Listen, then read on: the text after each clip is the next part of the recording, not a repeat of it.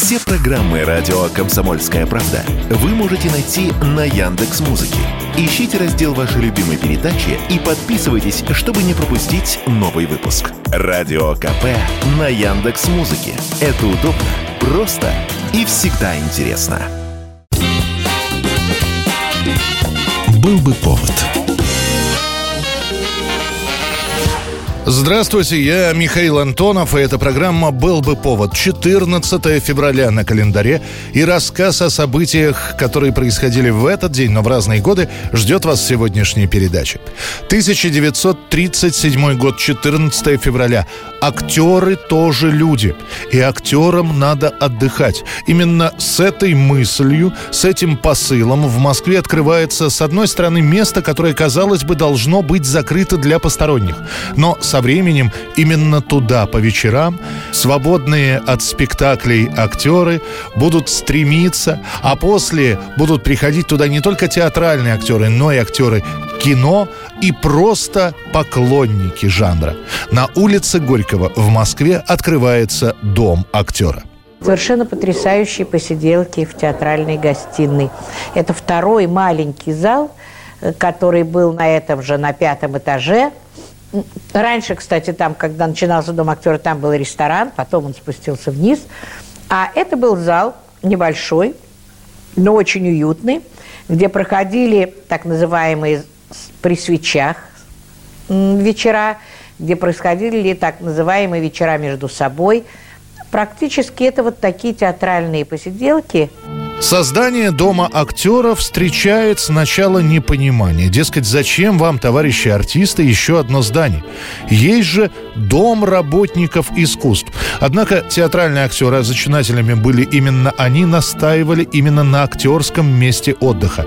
К созданию Дома актера подключаются лауреаты сталинских премий, заслуженные артисты Иван Москвин, Александра Яблочкова и другие мастера сцены. Изначально Дом актера это что-то вроде клуба по интересам. И вход туда посторонним был действительно заказан. Актеры общаются между собой, читают сценарии, играют в преферанс, выпивают и закусывают, однако вскоре начинают проводиться тематические вечера. Артистов становится все больше, и в их среде уже стала традицией, например, отмечать премьеру, бенефис или собственный юбилей именно в доме актера. А уж друзья, соратники для юбиляра подготавливали подарки в виде сценок, стихов, ну и так далее. Вскоре на эти встречи стали выписывать приглашения, а какое-то время посиделки в доме актера даже показывали по телевидению. А телезрителям я должен рассказать. Борис Михайлович Филиппов – это один из самых гостеприимных людей Москвы. Он много лет был директором кружка, такой был кружок у нас. Потом он был директором Центрального дома работников искусств. Сейчас он директор Центрального дома литераторов. Он думает, что это повышение, но мы этого не считаем. 1950 год, 14 февраля. Русский с китайцем братья навек. В Москве в этот день подписывается договор о дружбе, союзе и взаимной помощи между СССР и Китайской Народной Республикой.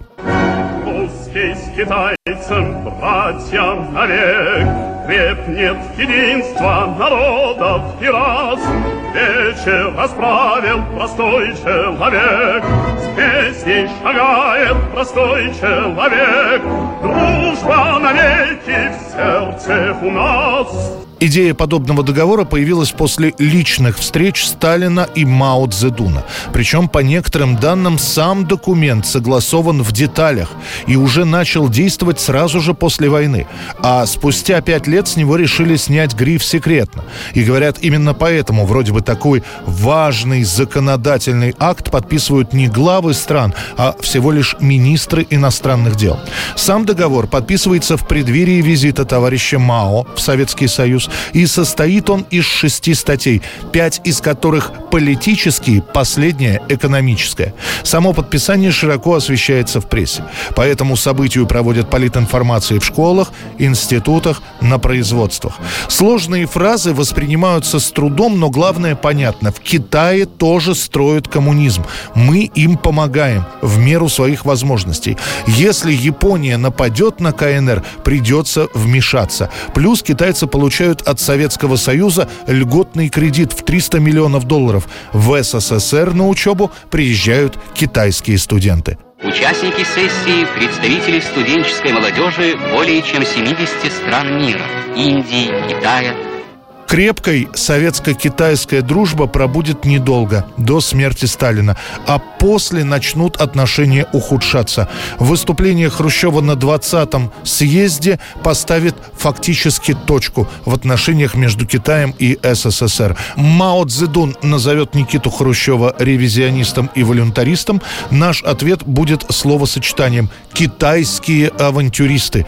Все это приведет к вооруженному конфликту в 1969 году на острове Даманском, после чего отношения между двумя странами испортятся до конца 80-х годов. 1972 год, 14 февраля. В этом году этот день приходится на понедельник. И вот именно с понедельника по советскому телевидению начинается показ многосерийного художественного фильма «Тени исчезают в полдень». Хотели мы в зеленом доле новую жизнь построить. Поприжали богатеев, землю по совести разделили. Теперь она наша, народна. Да, видать, не судьба еще. Царский адмирал Колчак войной пошел. Хочет на стару повернуть. Сам фильм снимается в течение двух лет, и оно стоило того. После премьеры у всех на устах фамилии главных героев Большаков, Пестемея. Еще повторяют знаменитую фразу от персонажа, которого играет актер Борис Новиков. А ежели прознают, кто мы такие, загремим под панфары – по сути, впервые на советском телевидении в многосерийном фильме показана жизнь персонажей в течение 50 лет, практически с начала 20 века и до конца Великой Отечественной войны. Как говорил один из режиссеров картины Валерий Усков, мы не делали картину политической, мы делали фильм о судьбе людей в водовороте истории. И враги Пестемея и Устин были нами показаны как люди с трагическими судьбами. Ленту демонстрируют две недели. И после этого буквально вал писем на телевидении. Повторить. Эта семисерийная картина окажется настолько успешной, что после в сокращенной версии на следующий год «Тени исчезают в полдень» будут показывать даже в кинотеатрах. Вот прощаться пришли. Уезжаем. Слышал, слышал. Поздравляю. Вот видишь, наши девчонки, в рабфак едут учиться по путевке у ком комсомола. Это вот Оля Воронова, дочка нашей первой председательницы. Натах Меньшикова. Молодцы, девчонки. Тени исчезают в полдень продолжает традиции кинематографа 70-х годов, когда становится понятно, что масштабные истории лучше рассказывать неспешно, по серии. По сути, таким образом в нашей стране открывают формат мини-сериалов. А песня из фильма «Гляжу в озера синие» становится на долгие годы одной из самых заказываемых по радио и в концертах по заявкам. Гляжу в озера синие, В полях ромашки рву, Зову тебя, Россию,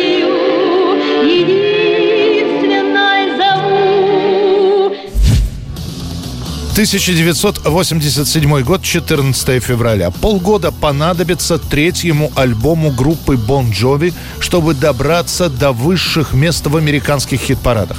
Коллектив уже до этого выпустил две пластинки, но так и оставался известным на месте, а именно в родном Нью-Джерси. И вот выходит Slippery When Wet, который становится самым продаваемым вообще в карьере группы.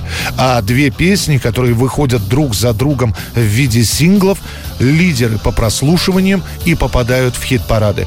You Give Love a Bad Name и Living on a Prayer достигают первого места, делая Бон Джови первой хард-рок группой, выпустившей два хита номер один подряд. Это был рассказ о событиях, которые происходили в этот день, 14 февраля, но в разные годы. В студии был Михаил Антонов. Встретимся завтра. Был бы повод.